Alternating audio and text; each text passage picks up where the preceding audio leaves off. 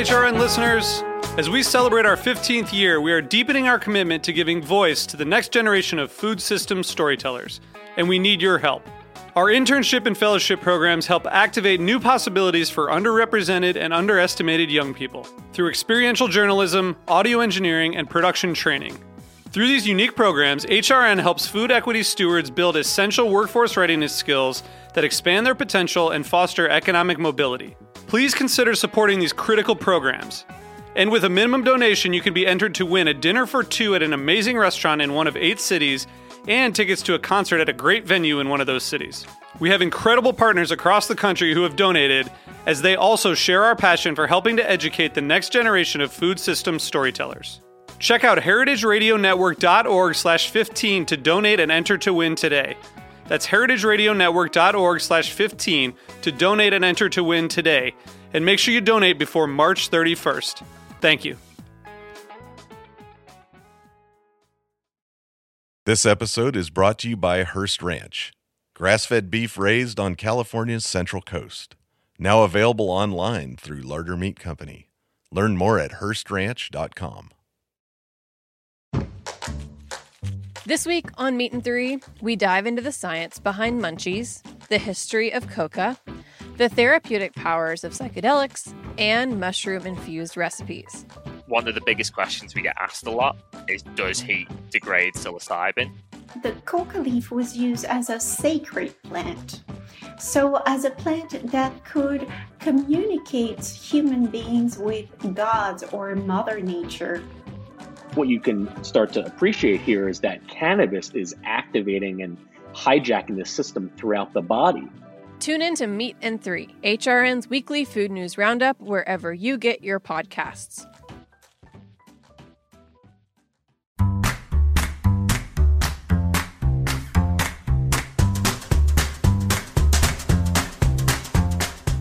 I'm Alison Cayne, and welcome to In the Sauce, a podcast about building consumer brands from the ground up. I love doing this show because I get to interview everyone from production gurus to marketing and social media mavens, anyone who can guide me on this crazy journey. This is the story of building Haven's Kitchen sauces, but it's also the story of every growing brand because we're all in the sauce. Today, I'm speaking with Ali Bonar, founder and CEO of Kween, the organic, nut and allergen free granola butter that has been called something like a creamy version of cinnamon Teddy Grahams. Kween is quickly becoming a cult favorite and is available online and at Whole Foods and on Amazon and a bunch of other stores. Ali, I'm so excited that you're here. Thank you so much. We've been planning this for a long time. Yes, I'm so excited to be here. Thank you for having me. Um, I still can't believe it's so good for you. That's all I want to say. It's like it's like Nutella and speculoos and like really good almond butter had a baby. Nice. You That's know? what we're going for. So. Yeah. but it's really it's it's like free of everything not great. I mean it's it's awesome. So well done, well done. Um before we get into the product, let's do a little bit because I know that your backstory is, you know, a big part of the company and why the company came to being. Um, so I'd love to talk about that a little bit. And I know that you grew up in San Diego. I know that you um, studied nutrition, and my from my research that nutrition studying kind of turned um, into mm-hmm. something a little bit darker for you. So I'd love to hear a little bit about that. Yeah, definitely. Um, yeah, I mean, my my goal was never to start a food company. I actually, um, the reason I started studying nutrition, as you mentioned, was sort of all for the wrong reasons. So, mm-hmm. um, it really stemmed from my obsession with, you know, controlling my body and eating perfectly clean all the time. And I just figured that the more I learned about food, you know, maybe I'd be able to conquer, you know, my cravings mm. and all this stuff. Um, and so it really goes back to, yeah, just my obsession with losing weight and making my body smaller. Um, and so I think, you know, I've kind of pinpointed that from just years of, you know, introspection and and looking back at sort of what led me to this you know issue with food and um, i think part of it was you know growing up in San Diego, I was, you know, grew up, played volleyball, um, very active, but was surrounded by these, you know, really sort of tall, mm-hmm. long, lanky women. I was libero, um, which is like the shortest person on the team. And right. so m- many of my friends were, you know, 5'11, six feet tall at, yeah. you know, 14, 15 years old. And so they had grown up, you know, um, these growth spurts seemingly overnight. And so lots of them were, you know, pretty underweight. And so that was just my perception mm-hmm. of what the, the female body was supposed to look like. And, yeah. you know, I was naturally pretty muscular and, you know, a little more built and like stocky. And so mm-hmm. I just remember comparing my body to theirs, you know, very early on. And that's kind of where the obsession, I think, started. Yeah. Um, and then, of course, just being, you know, growing up in this, you know, fat phobic culture that really, you know, um, prizes thinness and and idealizes that um, kind of messed with me, messed with my head, and so yeah, um, that's where the you know interest in studying nutrition began. Um, but I was actually pre med for most of college, and um, you know didn't plan on going into food or anything like that. And so the idea for granola butter came out of my eating disorder recovery. So um, you know, a few years out of college, I had this moment where I was just like, enough is enough. You know, yeah. I had been so obsessed with every little thing I was putting in my body. And we can touch on that more too. Yeah. I'm, I'm very open about it, but, right. um, but it wasn't, yeah, there was, you know, growing up, I thought there was only anorexia and bulimia, and it right. was these two boxes. And I really didn't feel like I fit into either of them. Um, mm-hmm. You know, even just appearance wise, I, you know, weighed the same amount I did now. I wasn't this, you know, sort of stereotypical, like frail, underweight woman. Um, and I was just very obsessed with like the cleanliness of my food and just how right. Pure the ingredients are, which we now know, you know, to be orthorexia. But at the time, yeah. no one really, everyone was just like, oh, you're a nutrition student. Like, you love salads. Yeah. you love eating healthy. And I was like, so it was a perfect actually disguise for me as well. And um, that was um, kind of right about, I mean, based on just sort of the timing I'm putting together. I mean, I feel like that was, and, and there is still a huge sort of chunk of Instagram that, that I think kind of pushes that agenda, whether, you know, I don't think these women mm-hmm. intentionally are doing that most of the time, but it's definitely sort of, you know, I mean, calling eating clean or not clean is so disturbed um, in in so many ways. But it does feel like that was the influencer thing for the first couple of years. Or, you Definitely, know, that, that was it.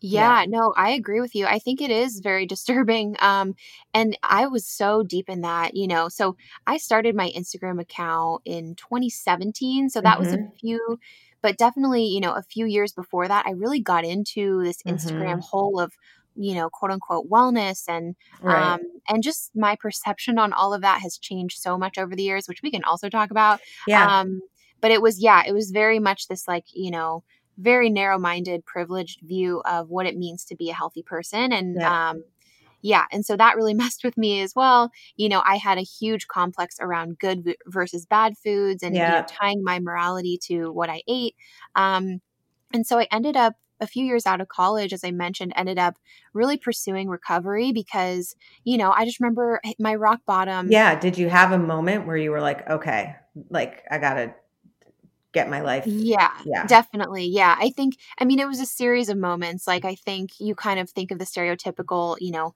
woman like on the bathroom floor crying. And I definitely had many of those moments. You know, I mean, I've done it all. And again, very open about it, you know, eating out of the trash, um, mm-hmm. abusing diet pills, you know, abusing Adderall, um, cocaine, like things in college that, you know most people did for fun recreationally right. i was just like oh it suppresses my appetite mm-hmm. Mm-hmm. Um, and you know trying to make myself throw up can never be bulimic because i just couldn't do it right. um, all of these things. And so but those actually weren't my rock bottom moments. It was um, i was at dinner with some girlfriends and i had been abroad with them you know hadn't seen them in a few years was so excited to get together. We were at this super cute restaurant in san francisco and we sit down and like immediately my mind just starts racing to you know what's the healthiest thing on the menu mm-hmm. um how much are they eating are they going to notice how little i'm eating just all this yeah. noise and i just i remember leaving that dinner and just thinking to myself like i didn't even remember a single thing we talked about. And I was Yeah. so upset with myself because it was like, here I was, you know, trying to catch up with girlfriends. And I got home and I ended up binging because, you know, I didn't feel satisfied with what I ended up eating. And it was just this whole cluster of like, you know, me realizing that I was watching my life pass me by. And I was Yeah. in my early 20s and I was just like, I'm doing this to myself. Like, you know, it's almost like when you have a hangover and you can't, you have no one to blame but yourself.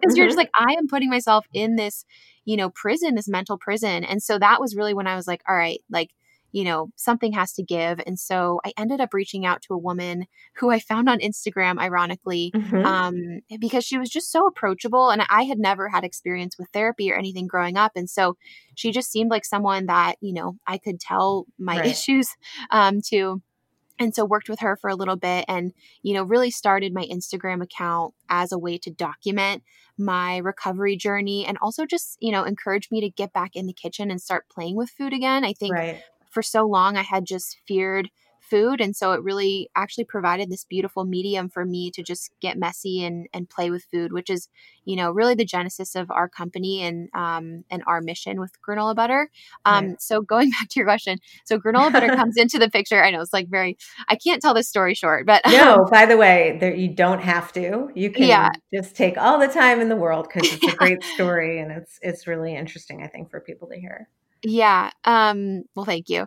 Um, and so granola butter comes into the picture because, you know, I had fear foods, so many fear foods because I was obsessed with, you know, good and bad. Mhm, And something I was afraid of for so long was peanut butter and almond butter, mhm. which is weird because now, you know, it's like this health halo of all Right. the keto people and whatever. And um, but I was terrified of the calories and, you know, how dense it was and all of that. And so didn't eat it for a really long time, ate pretty low fat for a while.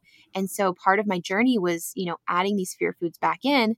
And when you do that, you sort of go through this honeymoon phase where, you know, you just eat everything because you're like, you haven't had it for so long. You're like, oh my God, I can have this again. So I was adding almond butter and peanut butter onto like everything. I mean, it was Mhm. zero to a 100.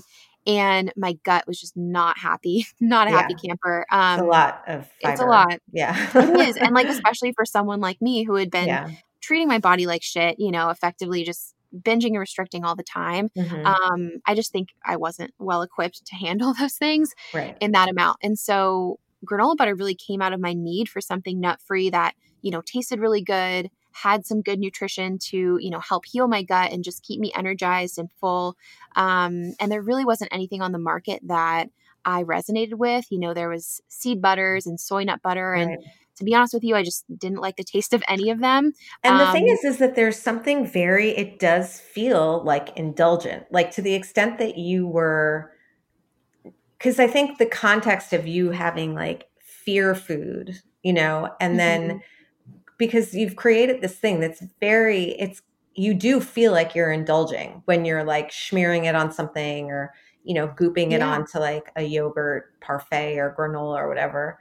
It, and, and it, there's like a lusciousness to it Mhm. um, which no, I think is really kind of interesting in the context of it's not like an almond butter, which is I'm going to go perform. I'm going to, you know, I'm going to go get on my bike now or, Yeah. you know, something I'm going to like squeeze into my mouth because I need quick energy and it will keep me full. There's something about this that's like more fun than that, which I really appreciate. Yeah.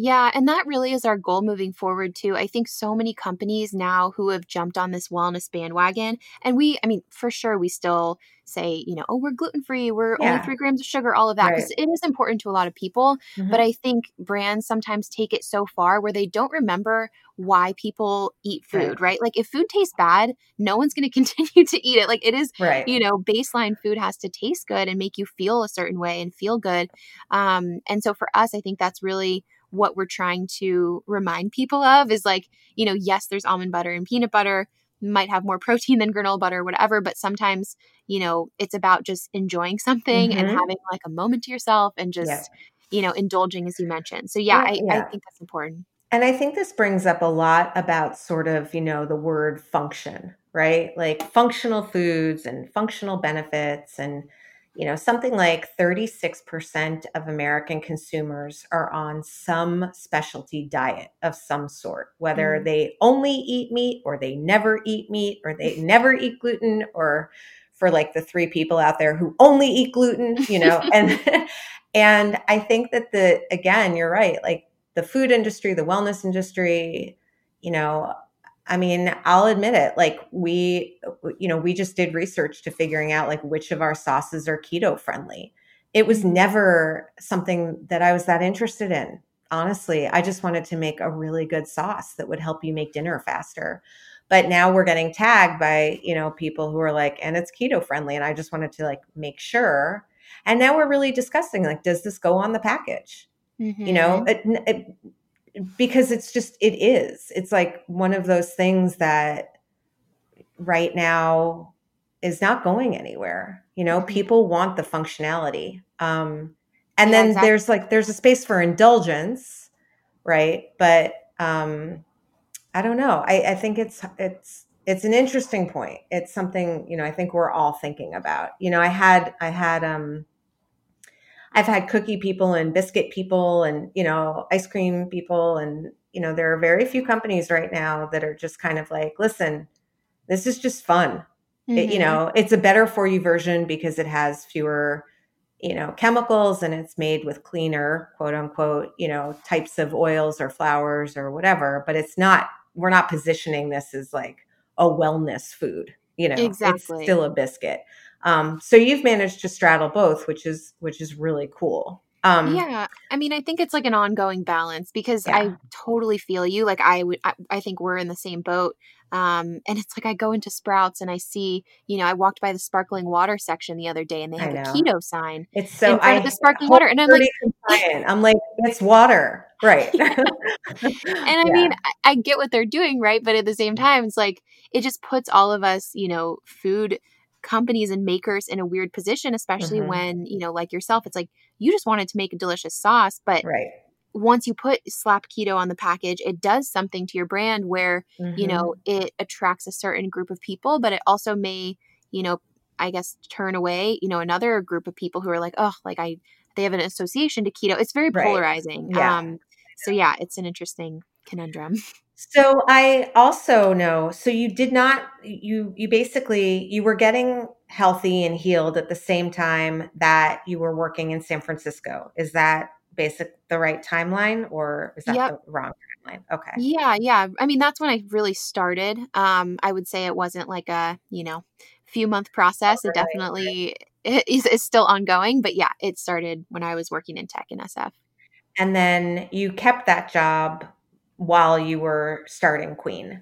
Um, mm-hmm. Um, which you know is funny because we talk about that a lot on this show because I think that people don't I think there's this and everyone who listens to me regularly has heard me so I'm sorry for sounding like, you know, a broken record but there is this sort of like obsession of the last couple years with being a founder and sort of this like entrepreneurship worship c- combined with sort of a um, you know empowerment at all costs i feel like sort of uh, zeitgeist. Meaning that everyone's kind of told you go and you live your dream and you do you. The problem is that sometimes you quit your job and you go and do you and then it doesn't work out and then mm-hmm. you wonder kind of like well what the hell just happened?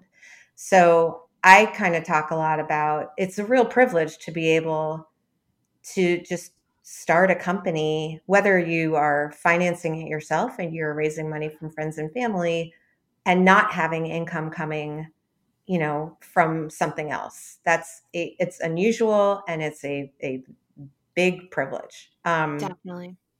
You did it sort of i would say not to be like too judgmental but the smart way where mm-hmm.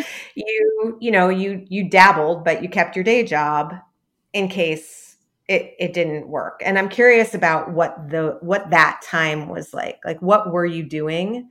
It it was around 6 months or a year or something like that. Like what were you doing in that time to see okay when I hit this milestone, that's when I'll quit my day job. Or like, was it a moment where you're like, okay, now I really have a business, so I'm I'm ready to take the leap.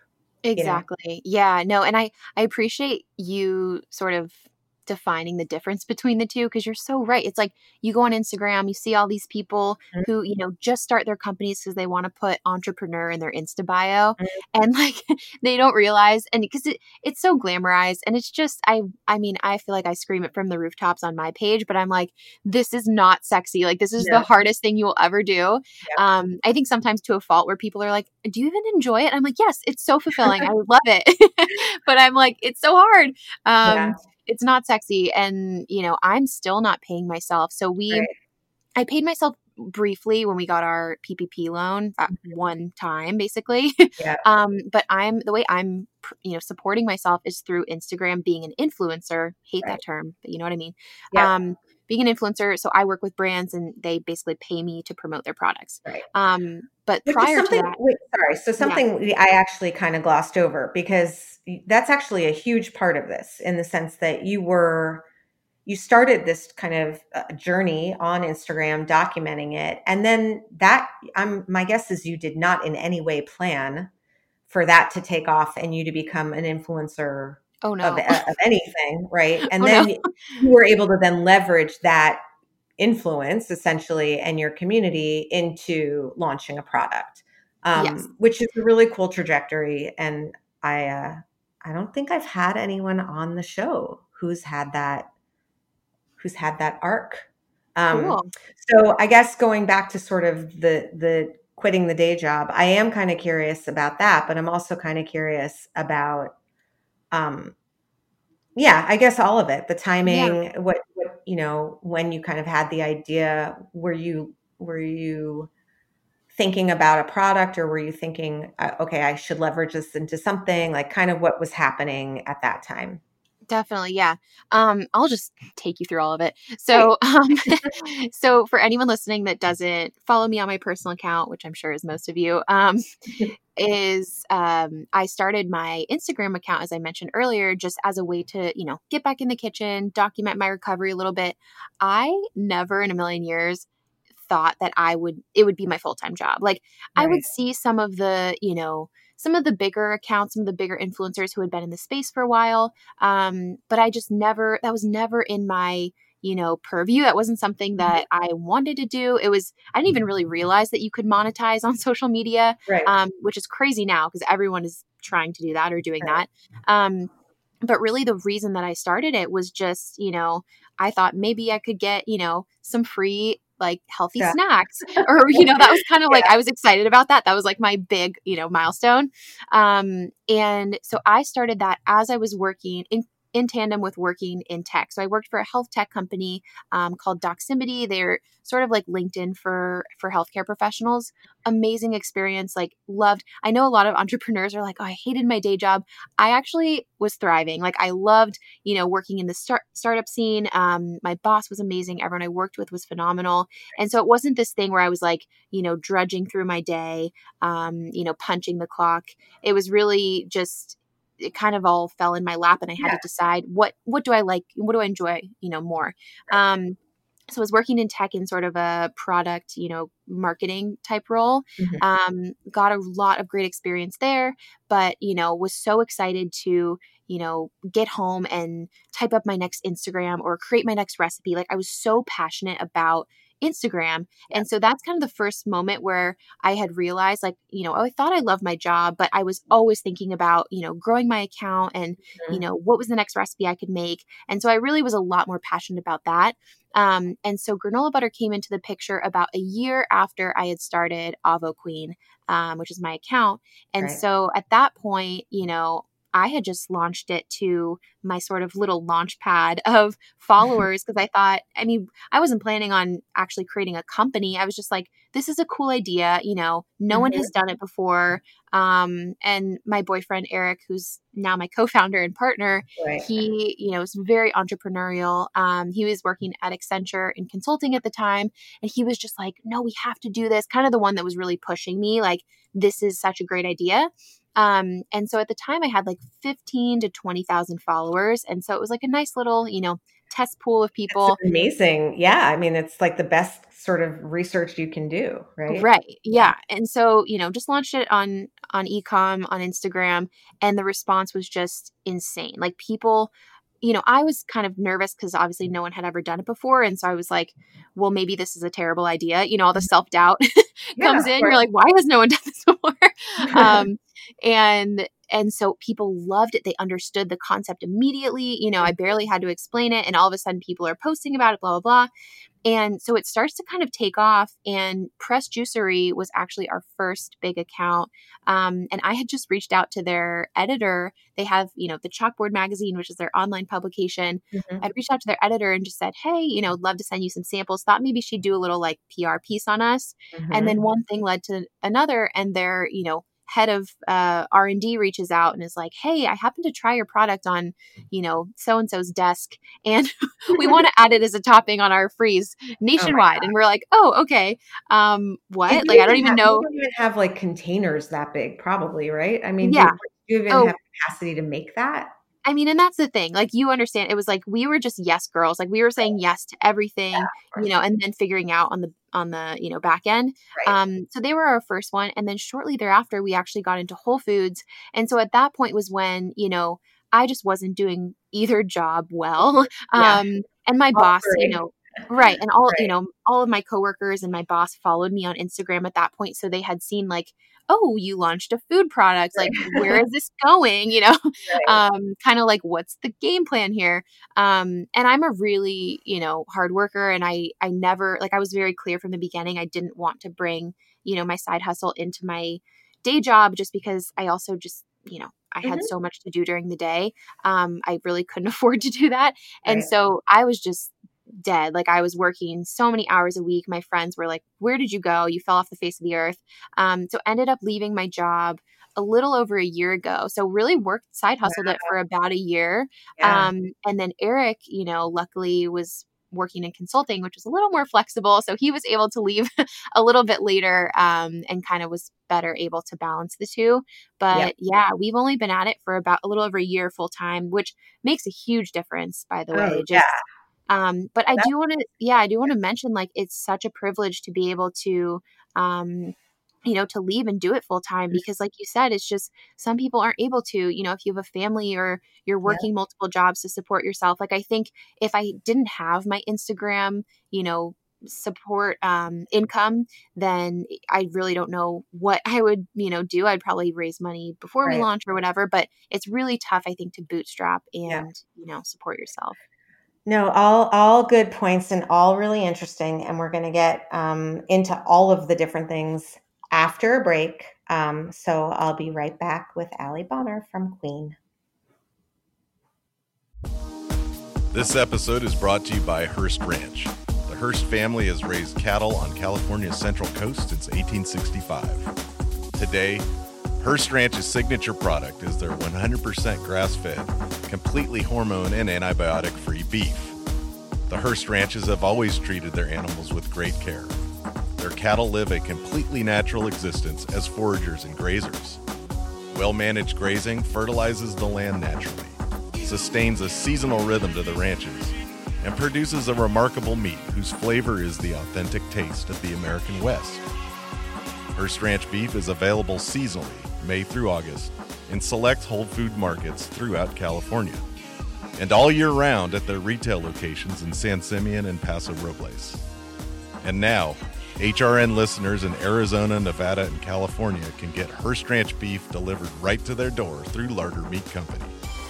Go to lardermeatco.com and shop the 100% grass fed box to stock your freezer with Hearst Ranch beef. That's L A R D E R, meatco.com. Learn more about the storied history, farming practices, and conservation efforts of Hearst Ranch at HearstRanch.com.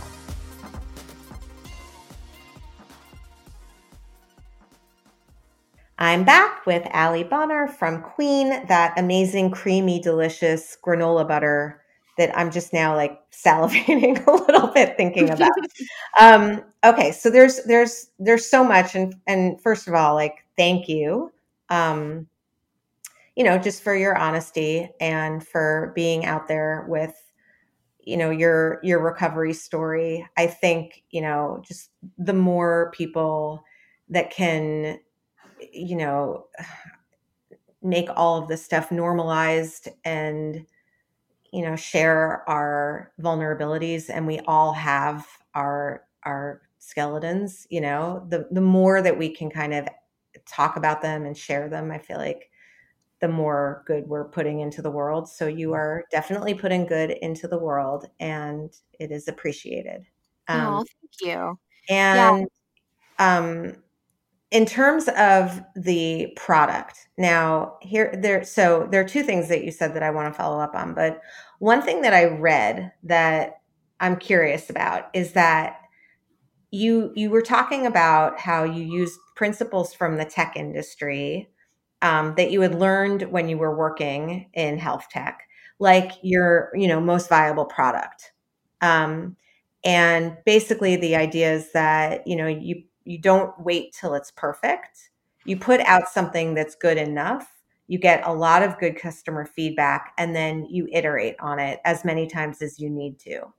Um, I'm curious about that in real life with a you know the difference between tech is that it you know you're not buying nuts and sesame seeds and you don't need to like mm-hmm. produce something that people are ingesting um, and I'm curious about sort of like how you how you use that that theory and then applied it to like a food item. Definitely. Yeah. Yeah. Very different, yeah. I would say. There's no granola baking in tech, um, unfortunately. But yeah. So Eric and I, as I mentioned, both came from the tech um, scene. And actually, our third co founder, who I haven't mentioned yet, um, his name is Ari, and he went to summer camp with Eric growing up. So they're sort of childhood friends. Um, but he comes from the fine dining space. So he worked mm-hmm. at Nomad in New York and some other Michelin star restaurants. Um, so not the tech scene, but also very important to our business. Mm-hmm. And so Eric and I both, you know, really wanted to use the lean startup, you know, sort of ideology and principles in our business, especially the beginning stages. Um, and but as you mentioned, it's so much more difficult um, with a product. So our first product actually um, was collagen granola butter. Mm. So, because we really wanted to make up for the lack of protein, you know, mm-hmm. that we weren't getting because it was nut free. And people loved it. We actually had collagen for the first year, ended up um, bringing on, you know, a vegan, like original without collagen for all of mm-hmm. our vegetarian friends. Um, but I mean, that was definitely we, you know, that was our MVP. We just got that out the door, and you know, got a bunch of feedback from people being like, "Yo, I'm vegetarian. Hey, I, mm-hmm. I don't eat mm-hmm. meat. What about me?" And we yeah. were like, "Oh my gosh, you're right." And so, you know, iterating on that, and then eventually actually phasing out the collagen because um, we wanted to get kosher certified, as well as just seeing the trend with plant based and sort of going in that direction. And it was also like, you know, who needs collagen in their granola butter? Really? Like it only added like all things to everyone. Yes, you know, right. Totally. Yeah. yeah. And I think it was at the time when collagen was really popping off and we were just super excited about it. And mm-hmm. it was a very flavorless, you know, easy protein addition. Mm-hmm. So um it was very popular on Amazon actually, I think, because people just, you know, are searching for, for particular protein. keywords. Yeah. yeah. But um anyways, but I think for us, I mean, really, my biggest piece of advice for anyone who's thinking of starting their own thing is like you mentioned, just don't wait until it's perfect because, I mean, as a perfectionist, a self-proclaimed perfectionist, like it will never be good enough for me. Even our current yeah. recipe, I'm like, eh, like there's just so many things that I think could be improved.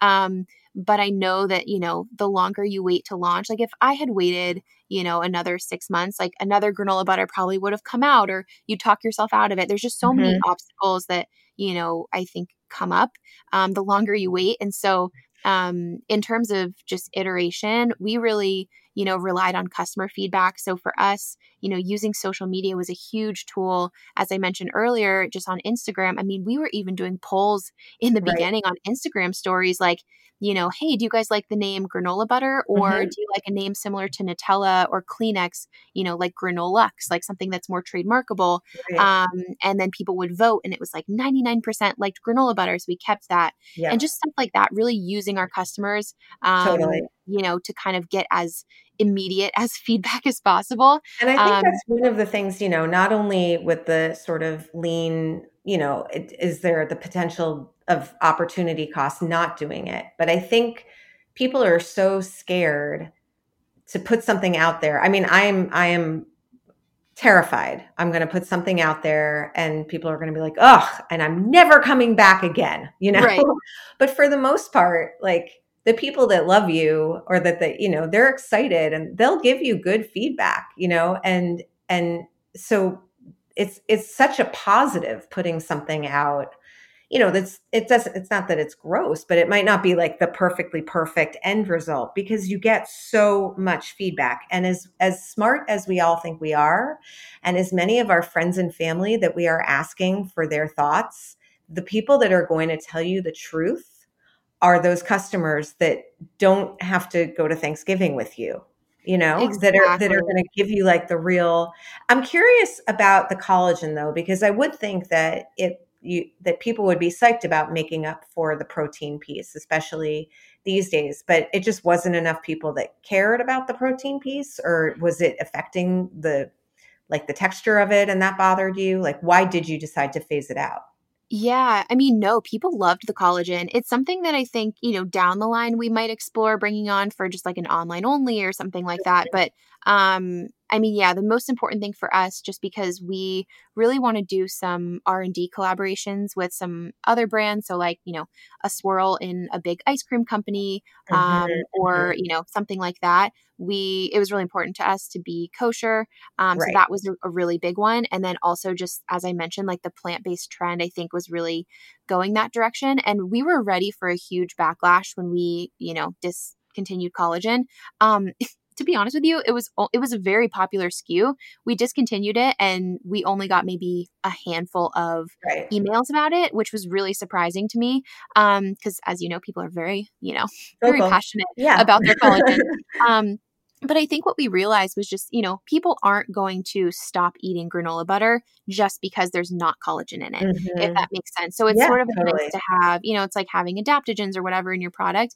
And I think what we really wanted to do was again just simplify, simplify. Like I think our product is so unique already that, you know, we don't want to complicate things by having these like crazy matcha, you know, whatever flavors. It's like just keep things simple and do what we do really well. Yeah. Um, yeah, which is kind of why we went that way. No, it's a very good idea. It's it's almost like if we decided to add, you know, you know, nootropics to our tahini. Right. Like we're already trying to change consumer behavior and like introduce something new into the world that adding another thing on top of it just because it's kind of the thing of the moment or because there is a group of very strong, very vocal people who want those things. Um, but I think that's a really good way to look at it. They're not going to not buy it because it's not in there. Exactly. So actually, and I really like that. Yeah. Yeah, I agree with you. I think it's tough too because uh, we're experiencing this with the nut free piece because, yes, our product is nut free, but you know, as we scale and as we start to, you know, eventually want to go to a co-packer um, or at least outsource part of our production, so maybe the granola baking, it's really tough to find something, someone that can do it completely nut free. Mm-hmm. And so mm-hmm. we're going to have to shift from, you know, made in a dedicated nut free facility, which is our current facility, to, you know, potentially made in a facility that processes nuts. Yeah. And, you know, how is that going to affect our customer base, um, especially as many of them choose our product because they have nut allergies? Um, but then realizing, you know, it's such a small subset of the general population and we want to become a big yeah. household name. And so, yeah, it's just those sort of conversations where it's like, the you know the allergen free community is so vocal yeah. um and so it makes it feel like they're your entire customer base but really you know they're a yeah. very small subset yeah and it's funny because i was reading what you said also about um, like i remember when we were looking for a co-packer anyone who had sort of pouch filling capability was didn't want to get anywhere near nuts and seeds and allergens mm-hmm. you know we mm-hmm. have we have tamari in two of our skus we have sesame you know we're like we have cashews we have almonds um, so anybody who had sort of pouch filling tended to be baby, um, and they didn't want to get near us with a 10 foot pole. Right. and then anyone who had HPP, they didn't have pouch filling. So we like, it was real. The, you know, creating something that doesn't exist um, is amazing, right? It has tons of upside, lots of opportunity, really fun, innovative, creative. But one of the like very brass tacks challenges with it is when you do get to a point where you're making it in a bigger scale, we could not find anyone to make it. And I wasn't going to build myself a, an HPP processing plant for like however many millions of dollars. Why not? So, that sounds so fun. exactly. so we ended up partnering with a co-packer um, who built us the pouch filling line essentially in exchange for some equity in the company. Mm. Um, and that was really the only way we were ever going to do it um, because it just did not exist. I mean, I got like lists from manufacturer, you know, the people that make the machines. I got the lists of who in America owned the machines, like who bought the machines. oh my god! And I was going through like alphabetically, like who in America owns a high pressure pasteurization machine? And there are not that many. Yeah. So like I I got feel you. you know yeah I got like midway into the alphabet and I was like I called them like hello you know and they're like yeah we have that you know and I'm like oh okay here we go um wow. but it I is love the hustle. yeah I mean you know I do think that going upstream is always is always a good idea especially if you're doing something new because there are going to be there are going to be packers that don't even know that they have the capability to do what you want and you're just going to have to incentivize them somehow to take the risk to to make it you know or Yeah. to build it or to invest in that you know capex to build whatever that new widget is that they need to put on the thing um but Definitely. are you at the point right now where i mean so going back to part two when you got the pressed juicery um, order and you knew whole foods was coming on were you able to fulfill that out of where you guys were making just what you were making for online Yeah. So luckily, I mean, both of those really started when we were at our old space where Mhm. we were literally in a, it was just, it was early days. It was a shared commercial kitchen, like, you know, pay by the hour type of thing, Mhm. which was perfect for us because, I mean, as you know, in the beginning, there's just no way to even predict Mm-mm. how many orders you're going to get. Right. And so we didn't have that fixed cost of overhead, which was amazing. Um, but we've been in our current facility here in San Diego for a little over a year now, I believe.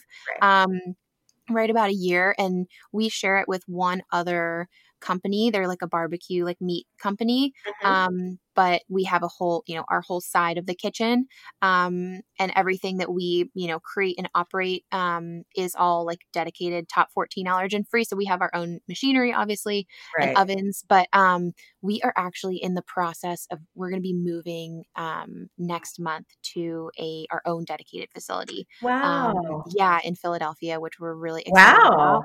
are yeah. you moving or are you staying in Yes. california Mhm. We're oh you are?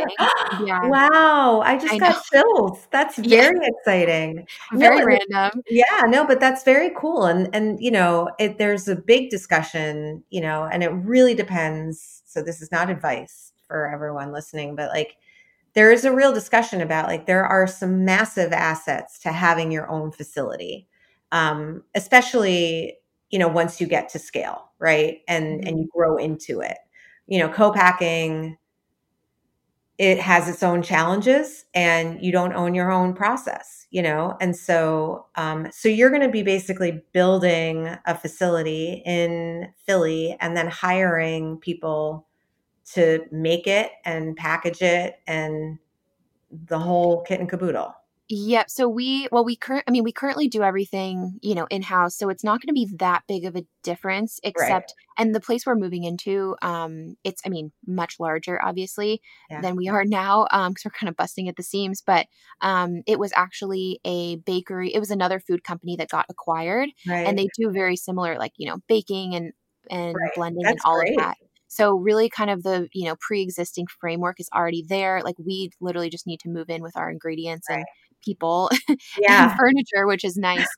Um, and the reason for Philly is just, you know, cost of of real estate. I mean, being in Yeah. California, like, and you know, in New York, it's insane for Yeah. commercial real estate. And so, um, yeah, so it's going to be an amazing, just sort of win-win.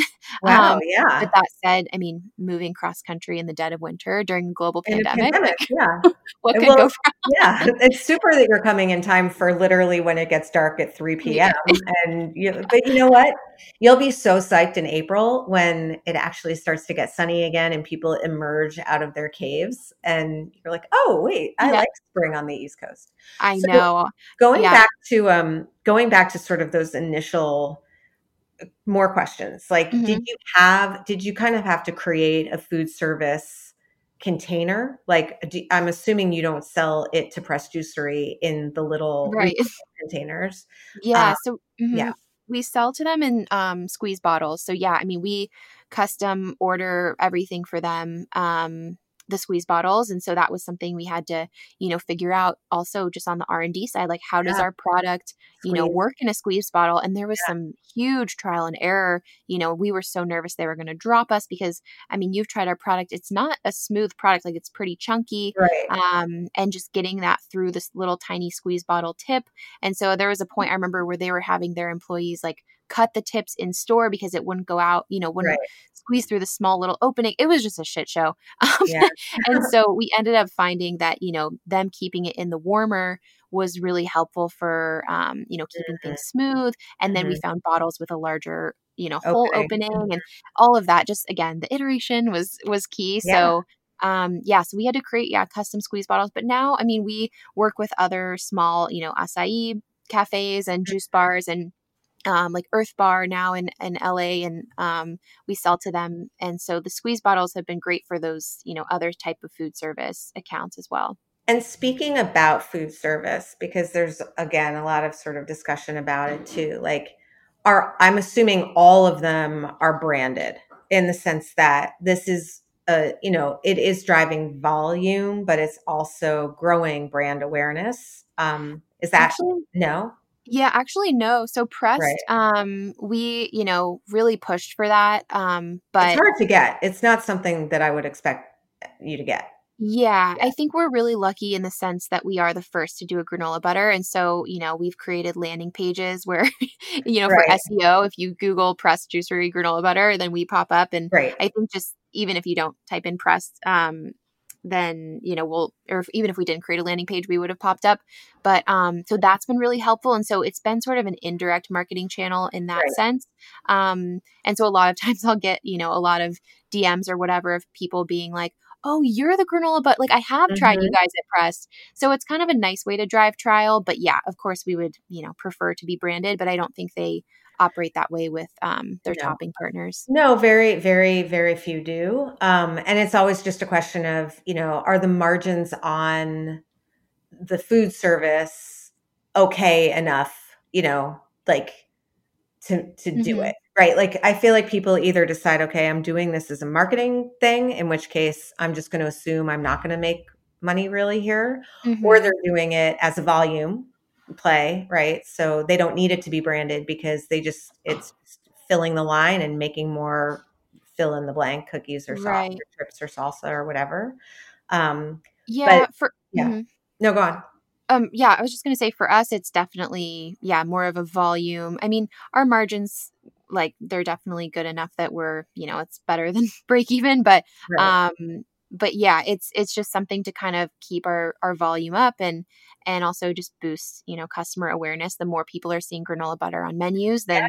the more they're gonna yeah just have that education around it um, but going back to the branded thing as i was mentioning earlier i think a big push for us has been doing co-branded r&d collaborations so mm-hmm. you know working with other brands to do as I mentioned, like a swirl in their ice cream, mm-hmm. and then mm-hmm. selling our product to them as a wholesale ingredient, yep. but under the condition that they'll co brand us on their label. Right. Um, so there's a couple brands right now. I, I don't want to mention their names because we, you know, no, I, I can not- totally picture one of them. I can see it right now, and I won't say it just because I don't want to put it into an awkward position. But I, I, am like, I know exactly what's happening and where it's going to be, and what the swirls and what the like container is going to look like, and it's going to be yeah. awesome. Yeah. So yeah. yeah, so that's been fun. I think that's like a cool more marketing type style mm-hmm. way. Um, but yeah, for someone like Press, I think for us, especially in the beginning, it was just great to kind of get that volume up. Right. And it's funny, right? Because, you know, I have friends who started cookie companies and now they're a mix in for, you know, and they never they never thought of that as they're just so I think the thing is once you start the business and once you make it viable, you know, and you kind of get over that initial hump. And again, this all goes back to having margins that work, which people hear me say over and over and over again.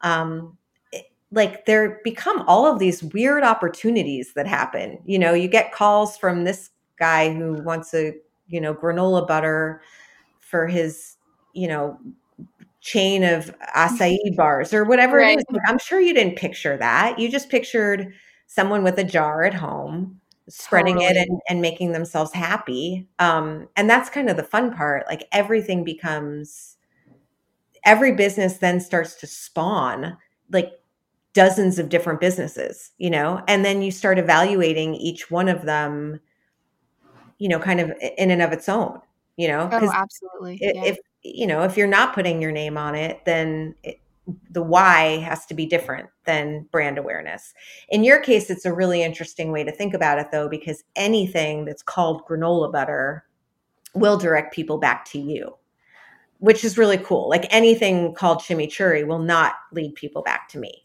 um, right. so i think that's a really that's that's another really cool way to think about it um, Yeah. i also Mhm. wanted to ask you about your market and this kind of goes back to you know we all i think mm, maybe not all most of us build the product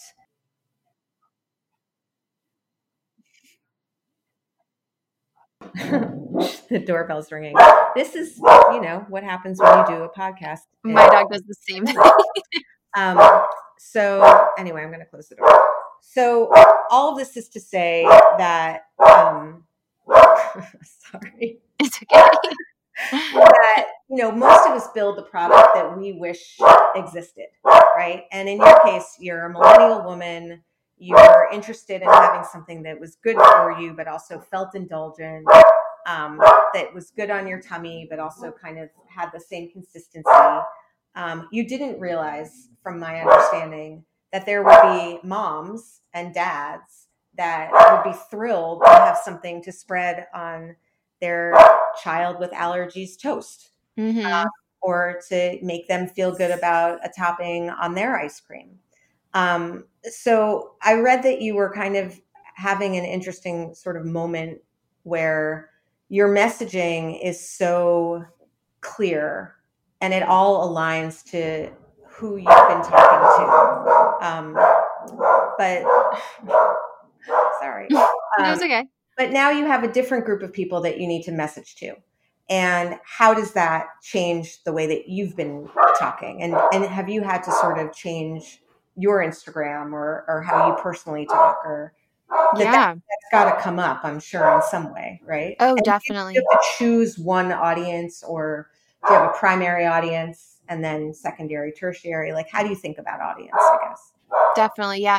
I mean, we, yeah, when we launched, I really had no, I mean, again, I had no sense for who my audience was. It was just, oh, I'm going to launch this to my Instagram, you know, followers and kind of see how they like it, um, which was predominantly, you know, millennial health conscious women.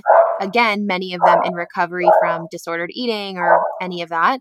Um, and so that was a very specific type of audience. And I guess I always envisioned, you know, granola butter just being sort of in that realm of, you know, the millennial um, health conscious brands.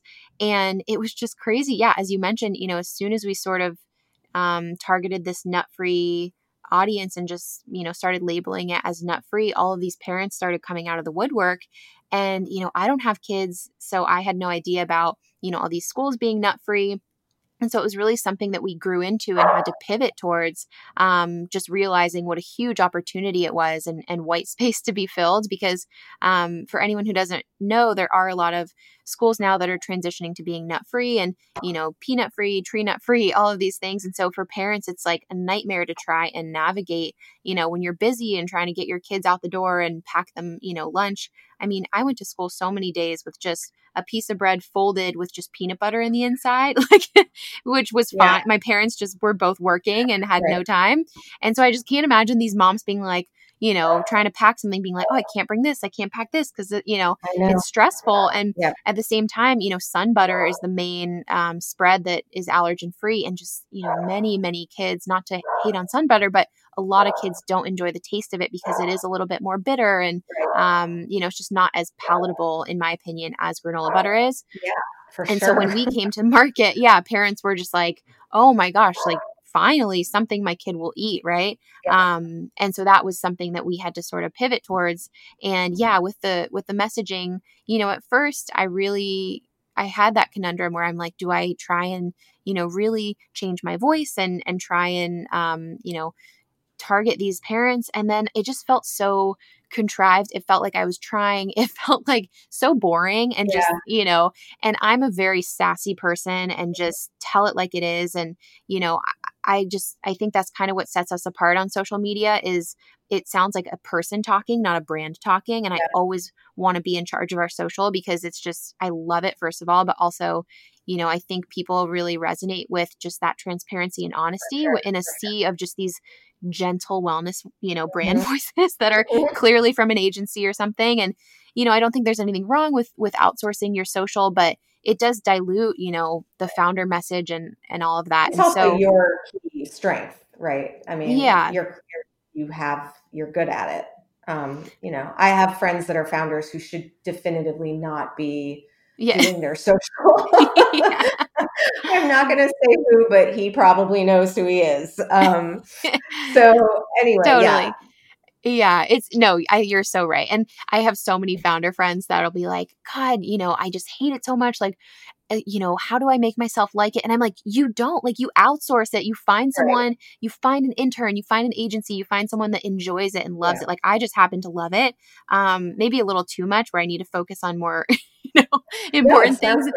Um, sound like it. Yeah. Yeah. And so yes, but going back to your question, I mean, I think there was a short time where I I tried to appeal to these audiences and really, you know, your audience is going to like the audience that you know relates to your message and your product will come and um, i think just being yourself is probably the most important thing yeah I totally agree and you can't really be again you can't be all things to everyone and you've got to be super clear in your messaging. I mean we're seeing that you know even people who followed along with haven's kitchen like we had a cooking school and we had weddings and we had a cafe and we had you know all these things and also we had some sauces. And um, it was very hard for us to just even know how to how to talk you know because who are yeah. we talking to? We're talking to someone who was traveling to who wanted to get married in new york and we were making a place that felt like that's oh they want to get married there. Were we talking to a home cook who you know and then and then once you even start breaking now now that we're just the sauces are we talking to people who are really comfortable cooking and just want it to be easier? Are we talking to people who need more confidence in the kitchen? And each one of those you you speak differently. The content is different. The way that you write a recipe is different. All of it's different. So i think honing in on you know who you're talking to and and what you're trying to say to them um, you can't really go in too many lanes at the beginning you know? yeah and i think iterating too again back to you know bringing it full circle is really important. Like we tested out, you know, because our product is oat based. And so we kind of tested out the Oatly, you know, mm-hmm. sustainability thing. And I, I remember creating some infographics about how much less water oats require to grow the nuts and all this stuff. And, you know, people were like, meh. Like our yeah. audience was just like, eh, okay. Right. Like it's a nice to have, but it's not the reason that I'm choosing granola butter. and well, so no, that's that's a great point. That's a great yeah. point. Yeah. And so it really was and people love like the drippy, you know, mm-hmm. pictures, the recipe, like the food porn recipe, like recipe ideas people love. Um, anything like that. And so yeah, it, it was just really interesting to just iterate in that sense of like what content people really engage with and what other things people don't care too much about. And that's the stuff that I always say to founders like, you can do that without any agency or intern or whatever. You go onto your Instagram and you say, Have you tried our product? If so, what do you like about it? And basically, like, even if it's only 10 people, if eight people are like, I like that it tastes good, and two people are like, I like that it's sustainable, you've got your answer. Right. You know, you don't yeah. really do much more than that. And it and it's fun because, you know, we're like there are people that love our sauce and and knowing why they love it is I feel like the most important thing for us right now. It teaches yeah. us where we should go, how we should market it, what we should innovate. You know, if you don't know that, then you're just kind of like assuming. Um, yeah. And you, you know, okay. Last question. Um, this has been, I mean, there's been so much and you've given really good advice, but is there kind of one thing that you wish someone had told you a few years ago, or one thing someone did tell you, or if you had a megaphone and you could just sort of talk to every founder who's kind of where you were a couple of years ago, what would you say? Ooh, yes. Um, I have three things. Perfect. I'll keep I them quick. Um, yes. So first one, you know, being back to what we were saying about like just don't wait until it's perfect. Mhm. You know, as get it as good as you think it'll be and then just push it out there. Um, so important. Second one, I would say I really messed up in the beginning. I was like grinding, grinding super hard and just you know, remember that it is a marathon and not a sprint Mhm. and you know putting in of course there's going to be weeks that you put in tons of hours but try to you know really prioritize as cliche as it is self-care and like Mhm. you know your own rest um Yeah. because in the long run it's going to make you much more productive actually Yeah. um i think in the beginning i was so afraid to take you know weekends off or even just one day you know one day of a weekend off and you know even today it is tough to have a full day where i'm not at Mm. least like checking email or you know responding or whatever it's so inter you know woven into my With life but yeah. yeah but um but at least you know taking some conscious like brain space like for me it's every morning i like i don't look at my phone until an hour after i wake up and that 1st hour Mm. i move my body however feels good for me that day and it's just my time you know even eric um because obviously we live together he just doesn't even talk to me like the first hour of the day That's amazing. because it's just like it's not him it's just i need Yeah. my alone time No, um that. yeah like he was gone last week um traveling and i was like oh this is so nice and just no one talking to me it's amazing Yeah. um and so that's really important. And then the third one i would say is find a support system. You know for me therapy has been so incredible especially you know um as a founder and not having any girlfriends that are are founders really in my close circle. You know a lot of them just work you know nine to five so they can't really relate to that life um, or having a network of other founders like i think what you're doing with this podcast is incredible um, just people to support you and make you feel like you're not crazy because Yep. it can be very isolating um, you know and i'm lucky that i have two other founders but for any of the you know solo founders out there it is Yeah. so so hard so incredible that you're doing that and so yeah just Mm-hmm. finding either a therapist or a network or something to kind of support you along the way is my third Totally. one No, that's those are all great.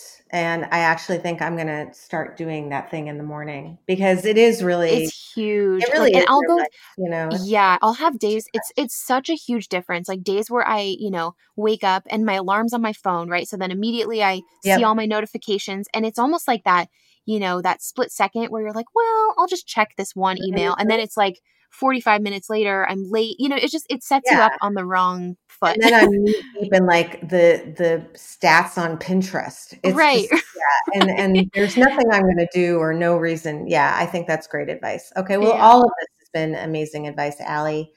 Thank you so much. And everyone, go. I mean, where do you want people to buy it from you on Amazon and store? Like, what's the best place to direct people? Yeah. So Whole Foods were on the West Coast, like SoCal and the Northeast and Florida. So kind of ran, and it was kind of like tricky to say that. So probably easiest if you're listening is just our website, which is kween.co, um, or Amazon Prime. We're everywhere. Um, yeah. And K dot yes. K W E E N dot C O. Um, and just enjoy the granola butter. Ali, thank you so much. Thank Um, you. This is so fun. There were so many things. I took a lot of notes. Um, Oh, Jess, good. thank you for engineering. And um, I have a couple more episodes before winter break. So, all of you guys listening, thank you. Thanks always for your notes and your DMs um, and your LinkedIn things. And people are finding us. So, that's really fun. Um, and I'll be back next week with another episode of In the Sauce. In the Sauce is powered by Simplecast. Thanks for listening to Heritage Radio Network, food radio supported by you. For our freshest content, subscribe to our newsletter. Enter your email at the bottom of our website, heritageradionetwork.org. Connect with us on Instagram and Twitter at heritage underscore radio. You can also find us at facebook.com slash heritage radio network. Heritage Radio Network is a nonprofit organization driving conversations to make the world a better, fairer, more delicious place. And we couldn't do it without support from listeners like you. Want to be a part of the food world's most innovative community? Subscribe to the shows you like, tell your friends, and please join the HRN family by becoming a member. Just click on the beating heart at the top right of our homepage. Thanks for listening.